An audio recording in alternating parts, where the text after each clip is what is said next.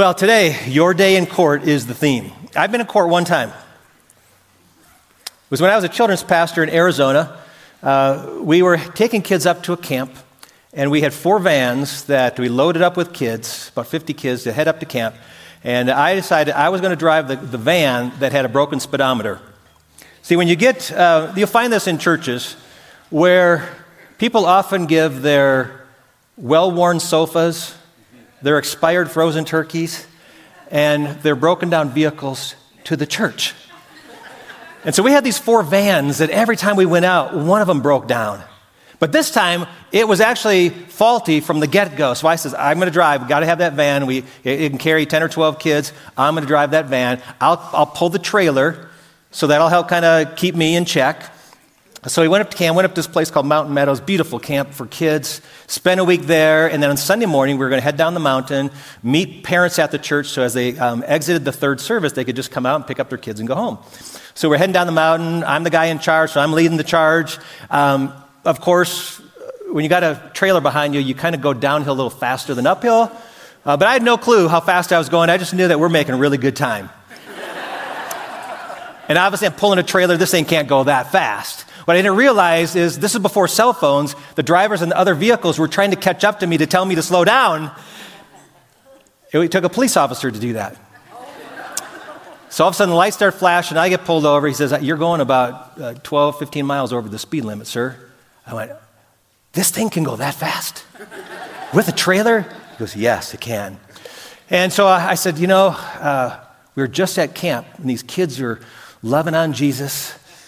And uh, he said, I, not, I don't care. He says, I want your autograph right here on this ticket. So I signed that, and we ended up getting back to the church a little later than expected. Parents are waiting for us. And you know, we just had a great week at camp. We went to a place called Box Canyon where kids could jump in these little pools, water. Uh, they got to play in a creek. Some of the kids got to sleep up in tree houses. I mean, we had evening campfires, a lot of things they could tell their parents about. No. Do you know the first thing that came out of their mouths when we got back to the church? You won't believe this. Pastor Darren got pulled over by a police officer and they ticketed him. He's going to jail. You know.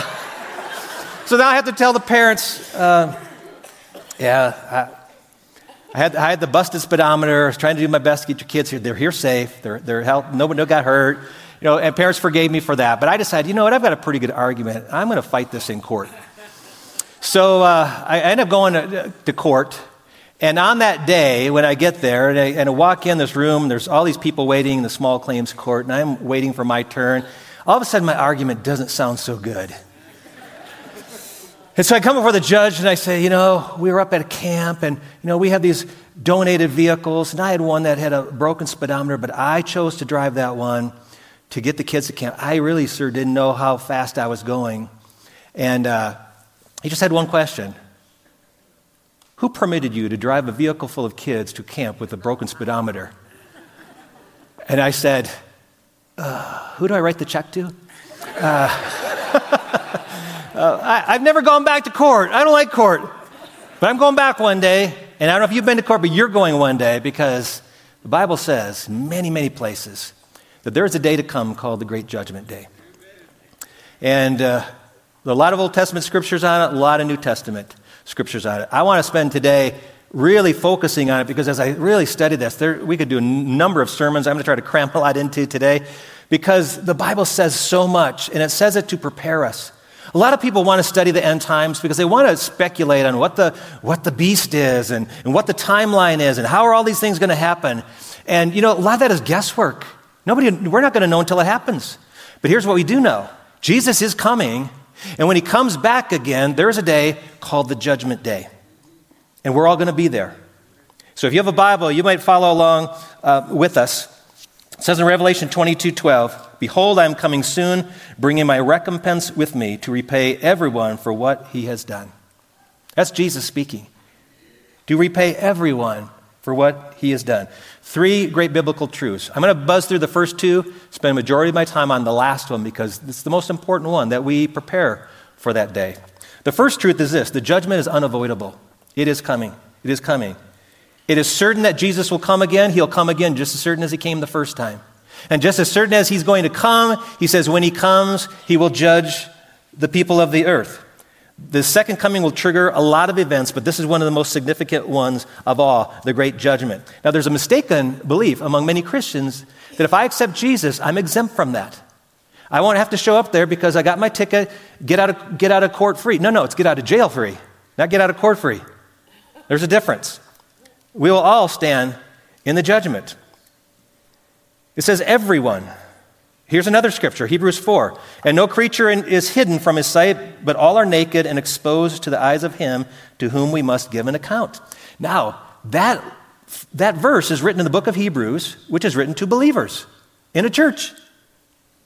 It says, hey, I'm writing this to you. I'm not writing it to all those people out there. Of course, they're going to face judgment. We will too.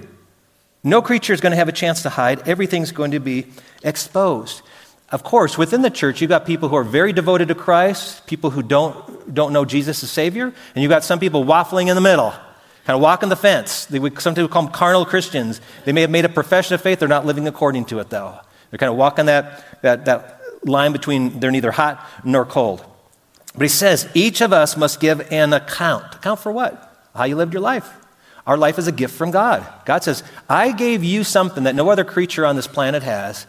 Uh, you have my image in you. I made you with unique capabilities that even animals don't possess, mountains don't possess, the flowers don't possess. I made you in my image. I have expectations of you, and you're going to give an account of this life that I've given you. They say there's two things that are inevitable death and taxes. There's a third one the judgment. Judgment. And whether we die or Jesus comes to rapture us before then, we will still appear in the courtroom. I remember the first time I heard about this concept of the judgment day, because my, my old church, the little Methodist church I grew up in, never preached on this. So I really didn't know anything about it until I was walking in a college uh, library bathroom once. I was doing a research project, went in the restroom, and there was this little track. It's, a little, it's like a little comic book.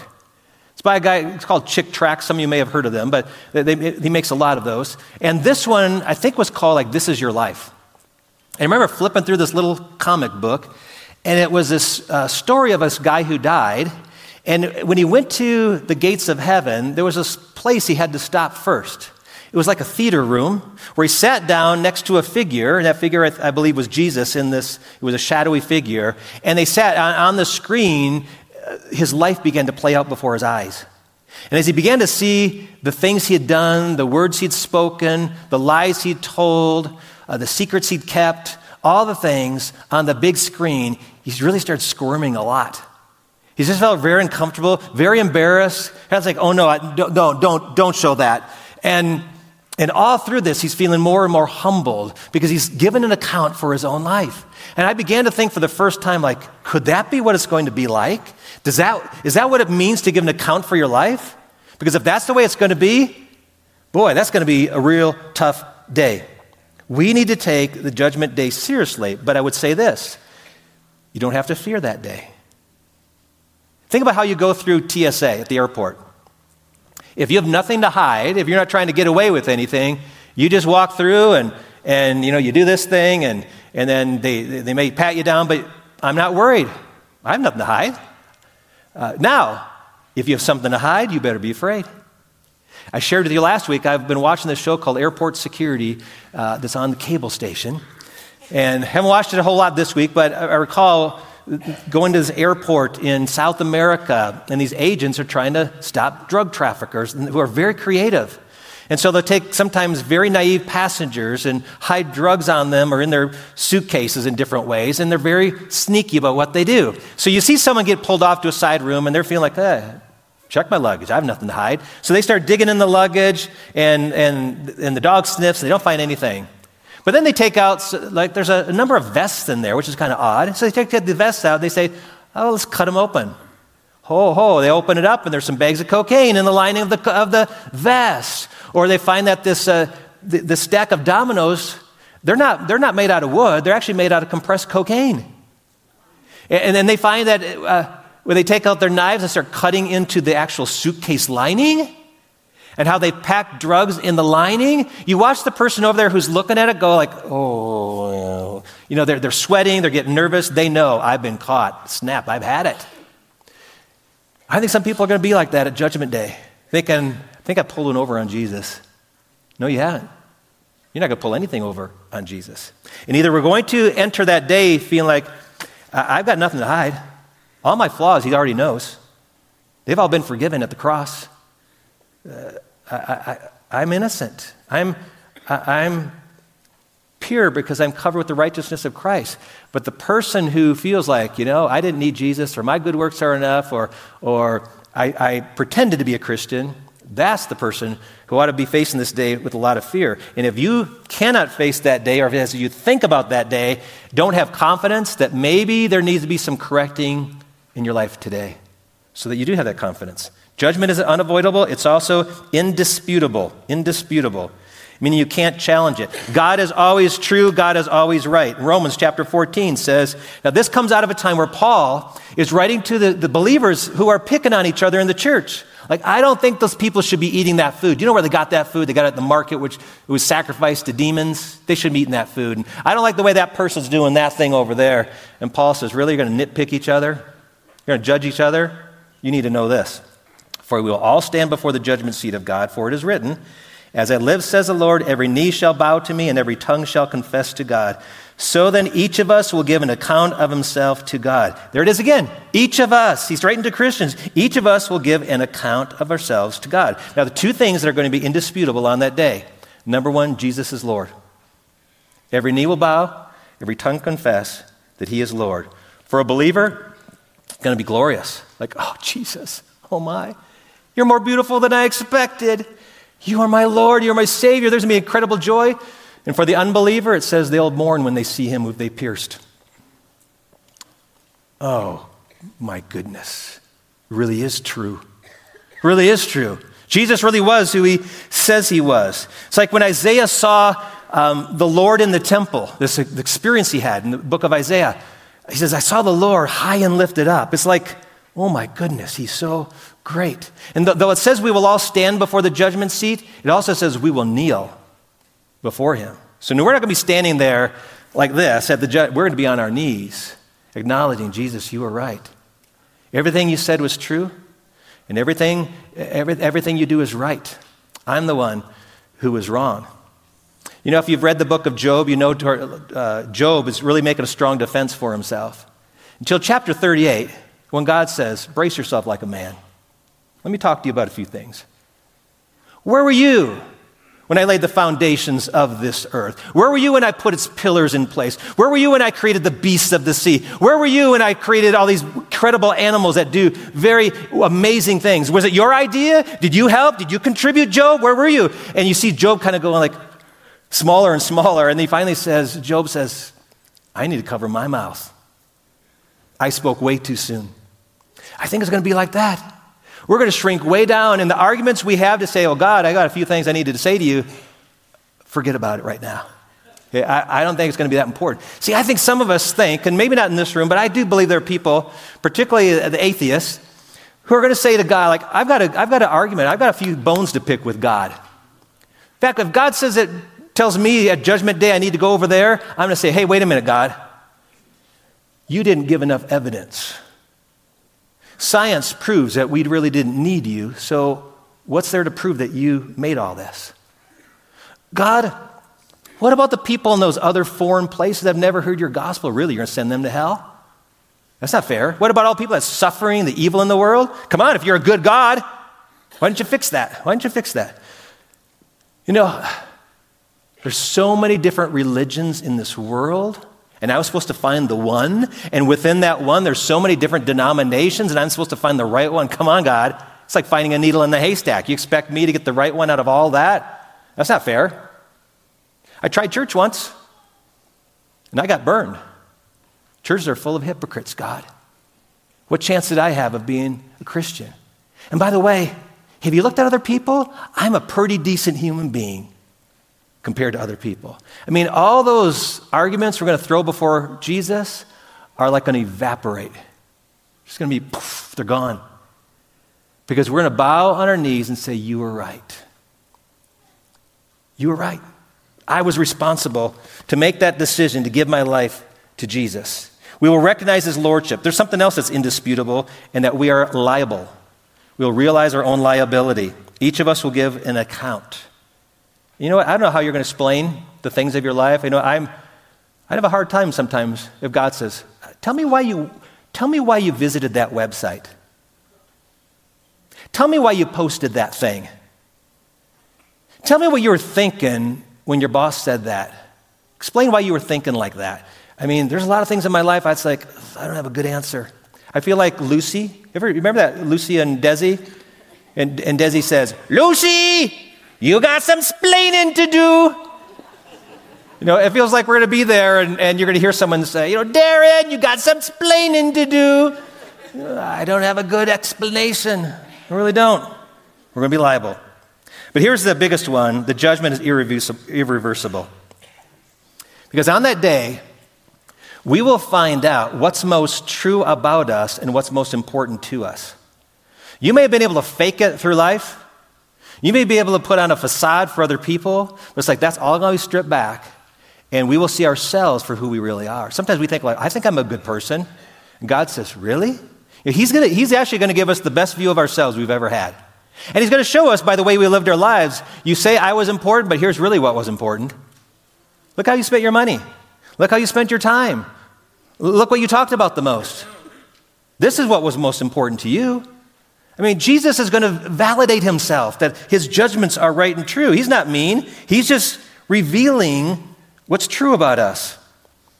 But here's the truth about that day. Not only are all the secrets made bare, but there's no second chances. You don't get to go back and fix it. You don't, you don't have to say, okay, oh Lord, I get it now. Finally, I wish someone would have told me that earlier because now I can choose to do different. And it'll be like, no, no, it's over. You had, you had your whole life to do that. It's over now. The judgment day is irreversible. There's no purgatory, there's no check, second chances. Our legacy is permanent. That's why what I do in this life has a lasting impact on how I experience the next life. How, what I do in this life has a lasting impact on how I experience the next life. This life is like the probation period, it's like the testing ground. Like, like I, I need to show that I love living under the lordship of Jesus. Here, God loves you so much, He says, I'm not going to twist your arms and, and drag you into heaven. It's really going to be very simple. If you love living under my lordship here, you're going to love living under my lordship in heaven. And if you don't like my lordship here, if you resist it here, tell you what, you won't have to deal with it ever again in it, where you're going. It's your choice. See, see, the judgment day is not a day where God's saying, hey, we're going to really start looking at your life then and figure out where you're going. No, it's already been decided. You've already decided. I've already decided. Jesus is just making it clear what we've decided. So, so do you love living a God centered life where Jesus is the focus or not? Because heaven is focused on Jesus. That day will be a day of regret for the unbeliever. It says in Revelation 20, and I saw the dead, great and small, standing before the throne, and the books were opened. And then another book was opened, which is the book of life, and the dead were judged by what was written in the books according to what they had done.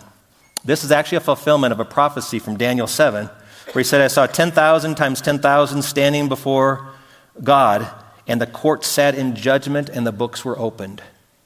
So, these books, what are these books? The books, there, there's, there's these books that are open. And there's a lot of uh, guests think, what exactly are these books? And one of the thoughts is, it's the book of your life. It's kind of like the log of everything you've done your whole life. It's it's, you got like a journal, and you can just flip the page and say, on that day you did this and said this, and it's all right there. Could be that. But I think a better answer is this the books are God's words. Here. The first five books of the Bible, in particular, are called the law of God, the Torah. And so when the books are opened, all God has to do is say, Do you see what I expected of you? How did you do? And it's right there. Have you ever heard this phrase that the, the judge threw the book at him? It's the book of the law, it's the, it's the full extent of the law. And so if we look at the law and go, oh my goodness, that's not, that's not, what I, that's not how I live my life. See, that's justice. Fortunately for the believer, there's grace. That's why there's another book here. There's a specific book called the Book of Life. It's mentioned um, a few different times in the book of Revelation. It's actually mentioned a few other places. It's a beautiful book. It's a wonderful book. It's kind of like the reservation book. If you showed up at a hotel and you walk up to the counter and you've got your printout from your Expedia account and you go, hey, got my reservation right here. They go, yes, Mr. Rondi, I can see. Got your room. It's 213. Here's your keys. Uh, you know, if our name's in the reservation book, we have full confidence where I'm going when I die. But, you know, I, I'm afraid there are many people are going to feel like, surely God's going to work me in somehow. I, my, my, my name's not on there. I'm surprised that God didn't put it on there for me, but surely you've got space for me. You know, we get to decide now if that's where we want to go. And we, we make decisions. When you accept Jesus as Lord, the forgiveness that He gives, we, uh, we follow Him with our lives. It says, Your name is in that book. There's an old hymn called Is My Name Written There? Lord, I care not for riches, neither silver nor gold. I would, I would make sure of heaven, I would enter the fold. In the book of thy kingdom, with its pages so fair, tell me, Jesus, my Savior, is my name written there? See, I made a reservation a long time ago in a very bad place. Because the Bible says the wages of sin is death. And when I sinned, I made a reservation for hell. And that stayed there till I was 16 years old, and I changed reservations. I found a much better place to spend my eternity, and that was with Jesus in heaven. And John 3:16 says God so loved the world he gave his one and only son that whoever believes in him would not what? Perish, but have everlasting life. A couple verses later he says in John 3:18, whoever believes in him is not condemned. But whoever does not believe is condemned already. See, you have your reservation, condemnation already because you've not believed in the name of the only Son of God. Then in John 5, Jesus says, Truly, truly, I say to you, whoever hears my word and believes him who has sent me has eternal life. He does not come into judgment, but is passed from death to life. The judgment will not hurt us if we've accepted Jesus as Savior. That's why in Revelation 21, you will find nothing there in heaven, but only those that are written in the Lamb's book of life. For the unbeliever, there's regret. For the believer, it's a day of reward. It's a day of reward. It says, The nations rage, but your wrath has come, and the time for the dead to be judged, and for rewarding of your servants. For, for those of us who are believers, it's not a day to decide whether you go to heaven or hell. That's already been decided. But it is, it is a day to learn how you'll live forever. Not where you'll live forever, how you'll live forever. What I mean by that is the Bible talks about rewards based on our faithfulness. That, that God has given us expectations, given us uh, things to steward for Him, given us opportunities to live for Him, and then says, Are you, are you going to be faithful to me with what I've given to you? And we looked at parables a couple weeks ago, the parable of the talents, which is one guy got five, one guy got two, one guy got one, and the master was looking for their faithfulness. And the Bible talks a lot about different degrees of rewards that come to those who live faithfully. Now, you may say, well, Pastor, you're not saying we get to heaven by our works. No, no, no, not at all. But, but our works are a way for heaven to get into us. Our works show that heaven, while we live here, is getting into us. I'm living differently. I'm living a better life because Jesus is part of my life. This is, this is a judgment that's more like uh, the Olympic Games in a court of law. In Olympic Games, you have judges, right? They're, they're not deciding places to go, they're deciding reward. And so you have athletes who compete, and, and somebody's going to get the gold, and somebody's going to get the silver, some will get the bronze, others won't get any. Those who compete well are rewarded. That's why Paul says, I buffet my body. I used to, I used to love the old version that says, I buffet my body. I like that better. But I buffet my body. I buffet my body. I beat it into shape. I discipline it. I focus. I run straight. I run fast. I run hard. Why? Because there's a, there's, only the winner gets the prize. I want to, I want to live in such a way as to get the prize. And many of us are just kind of coast through the Christian life saying, hey, we're going to heaven. Woohoo! I'm on the cruise ship. Yeah, but there's different rooms on the cruise ship. Okay? Different places. Heaven will have different levels, different rewards, depending on how we build our lives. 1 Corinthians chapter 3, Paul says, I've laid a foundation, and that foundation is Jesus Christ, and you get to build on that foundation. Now, some people are going to build with wood, hay, grass, and at the end, that's all going to burn up. But others are going to build with precious stones and, and gold and silver, and that's going to survive the flames. And some people are going to get in through the smoke, barely. And others are going to get into heaven and go like, wow, that person built a life that lasts for eternity. You know, when we get into heaven, I think we'll all, we'll all be glad we're there. I mean, there's, a, there's just a joy of, I, at least I'm there. But some of us who've, if you've sacrificed, if you've given generously, if you've served hard, you've given your life to Jesus, you're going to look back and go, man, I, all that was worth it because now I get to reap the rewards of it. Faithfulness is rewarded.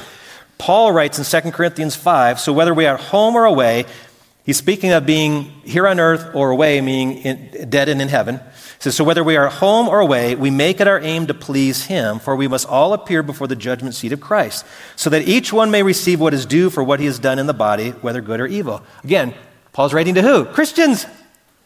He said, Guys, we're all going to appear there one day. So why don't you make it your aim to please him? What a, what a great goal. He says, Since you're going to be judged by Jesus, make your aim please him. It's just kind of another version of WWJD, but, but, but saying it a little differently.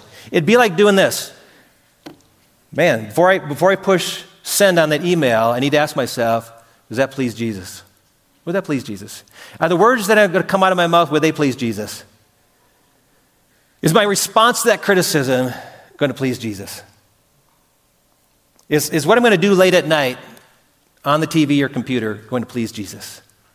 Is the way I'm parenting, the way I'm treating my spouse, uh, uh, something that pleases Jesus? That's, that's a great kind of bar to set, just to ask yourself, is what I'm doing, would it please Jesus? Now, I want to go through some areas of life, some specific areas that Scripture points out that, that God is going to examine about us. And to look at ourselves like, are we pleasing to the Lord in this area? And I go through this, I go through this. You know, I'm very convicted personally, and I think you will be too. And conviction can go one of two ways. The devil can take conviction and then make you feel condemned.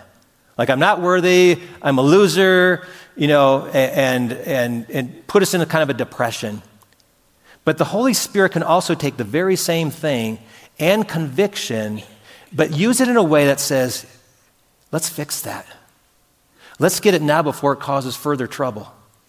Let's address this issue in your life because your life would be so much better if you, if you address that issue. And that's what the Holy Spirit wants to do. He doesn't want to take this and condemn us and shame us, uh, but He wants us to say, hey, that really isn't honoring to Christ. We could do better. We want to do better.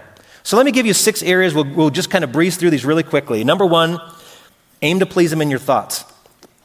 Jesus said, Therefore, do not pronounce judgment before the time, before the Lord comes, who will bring to light the things now hidden in darkness and will disclose the purposes of the heart. God says, You know those things that you thought were secret and hidden, even your motives? It'll all be public then. And we're pretty good at sometimes at filtering, like, like how you doing? Great. But inside we're going, like, I, I hate your guts.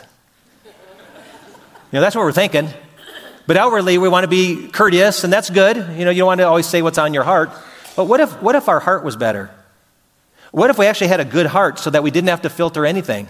Because our heart was so good. That actually what came out of the heart was, was a blessing and was beautiful. We wouldn't have to think about it, really, because it's always be good. David prayed this. I love David's prayers. He was a man after God's own heart. He said, Search me, O God, and know my heart. Try me and know my thoughts, and see if there be any grievous way in me, and lead me in the way everlasting. God, you know, examine me. Put your spotlight on me. Show me what's wrong, and then guide me out of that place. I want to do better. Here's another area aim to please Him in your speech. Jesus says, I tell you, on the day of judgment, people will give an account for every careless word they speak. Ooh. We had a funeral yesterday for Scott Price, and one of his army buddies said, I never heard that man ever cuss. What an oxymoron. A soldier who doesn't cuss. I mean, you, ever, you, know, do you know many like that? Cussing can be so casual in our culture. It's like, hey, it's just, it's just the way we talk. We're tough, we're mean, we're, we're edgy. You know, I can use those, those words. And uh, I'm not a squeaky clean person. You know, what's wrong with being clean and, and non vulgar? Jesus wants us to watch what we say. He says, You're going to be accountable for every careless word. Every careless word. We don't want to speak carelessly. The Lord wants us to use our, our words in a powerful way because words are powerful. Jesus spoke the word and the world was created. He's going to, he's going to defeat Satan with the word of his mouth. Words have life and death. Care about the words. Don't speak carelessly, speak carefully. Your words matter. D- David, again, here's another prayer of David Set a guard, O Lord, over my mouth, keep watch over the door of my lips. Man, some of us ought to put that on the mirror, right? Here's another one in your gazing. What do we mean by that? The, the things we look at with our eyes. Now, it's, it's more than looking, it's like this you look at something, but then you linger with the look, and then you start to lust after it. And you can lust after sparkly things, you can lust after big, fast things, you, you, can, you can lust after bigger, better things, and you can lust after sexual things. Probably the biggest, biggest one. We lust after sexual things. And see, love and lust are so different. Love is giving, lust is taking.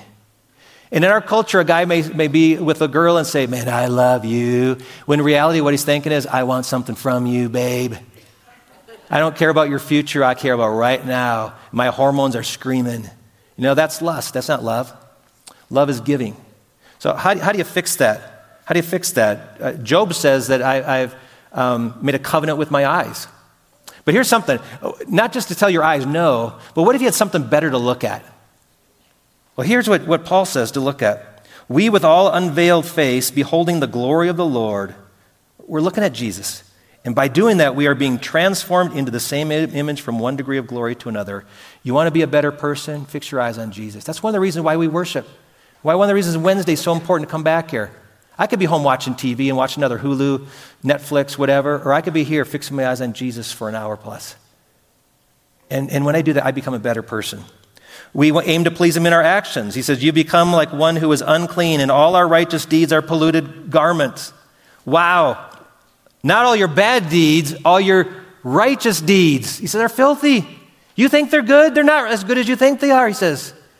You try, you try to be good and that somehow I'm going to accept you, but, but your good deeds don't impress me, God says. Good deeds will never get, in, get us into heaven. Like I said, but, but God wants good deeds to be an expression of his life in us. There's this image in Scripture, we see it in Revelation, we see it in other parts of the New Testament, that the church is called the bride of Christ. And the bride prepares herself for the day when she's going to get married to the groom. And so we prepare ourselves for that day. Men or women, we're, we're, the bride of Christ. We're preparing. You say no to certain things. You say no to unfaithfulness. Uh, you, you make yourself look as beautiful as you can for that day. He's doing the same for you. But in our case, our groom is Jesus. He's already been beautiful for us. He's already laid himself down for us. We already know his commitment to us. We're demonstrating our love and loyalty to him. It says in the book of Revelation, Let us rejoice and exalt and give him the glory, for the marriage of the Lamb has come, and his bride has made herself ready. That's the church. It was granted her to clothe herself with fine linen, bright and pure, for the fine linen is the righteous deeds of the saints. We live in such a way that our deeds reflect that we are focused on Jesus. We are living our lives for him. Now, these last two are for specific groups. We need to aim to please them in our teaching. James says, hey, not many of you should presume to be teachers because you're going to be judged with greater strictness. Teaching is a sacred responsibility. You got to show, study to show yourself as someone approved, carefully handling the Word of God, it says in 2 Timothy 2. Here's one other one aim to please them in your leadership. Those in positions of leadership in the church and in the culture have greater responsibility. Hebrews 13 says, Obey your leaders and submit to them, for they are keeping watch over your souls as those who will have to give an account. Those of us in leadership roles, uh, pastors, elders, directors, coaches, managers, politicians, business owners, supervisors, commanders, sergeant majors, all of those in leadership roles will be held accountable. We will for how we led. That's why Jesus said, You know how the Gentile leaders lead and they lord it over them, and their great ones exercise authority over them? It shall not be so among you, but whoever would be great among you must be your servant. Must be your servant. God wants us to be servants. Now, I could go into other areas, but those are areas that we all can look at. But the goal is to say, for this life, this period of time in my life, I'm preparing for the future. This window of time, it could be 30 years, could be 80 years. I don't know. I've got a window of time and I'm saying no to certain things. And I'm not going to watch that. And I'm not going to drink that. And I'm going to say that. That's not who I'm going to be. I want to live for Jesus because if I live fully for Him now, I'm going to look back and be so glad when I live in the next life. Today's Super Bowl Sunday. And teams who are preparing for Super Bowl actually go into stricter uh, requirements. The coaches will say to million dollar athletes, hey, you need to be in your hotel room by 10 o'clock. Who, me, the, the multimillionaire? Yes, you. Because you need to be thinking about this game. Because where your head is and where your heart is is going to make all the difference in how you perform on Sunday. I mean, coaches are really strict. Players aren't allowed just to go and party at night. But there was a time in 2003 when the Oakland Raiders played the Tampa Bay Buccaneers. There was a, a center for the Oakland Raiders named Barret Robbins. Now, this man was a Pro Bowler, which means he's, he's top of the game. He was an all star. He, he played all 16 games that year. But two days before the Super Bowl, his wife dropped him off at the hotel right before curfew. He didn't go in the hotel, caught a cab, and went to Tijuana, Mexico, where he spent the night drinking. By the time he got, got a, caught a ta- taxi to get back to the hotel, he didn't even know where he was. And he didn't play in the Super Bowl. It so rattled his team, the Raiders got pounded, lost by 27 points on that Super Bowl Sunday. Yes, amen from the Tampa Bay fan right down here. And you know that guy? He can always say, I made it to the Super Bowl. He's going to look back saying, Man, if I only would have focused a little more. It was such a short time to stay focused. I would have just focused.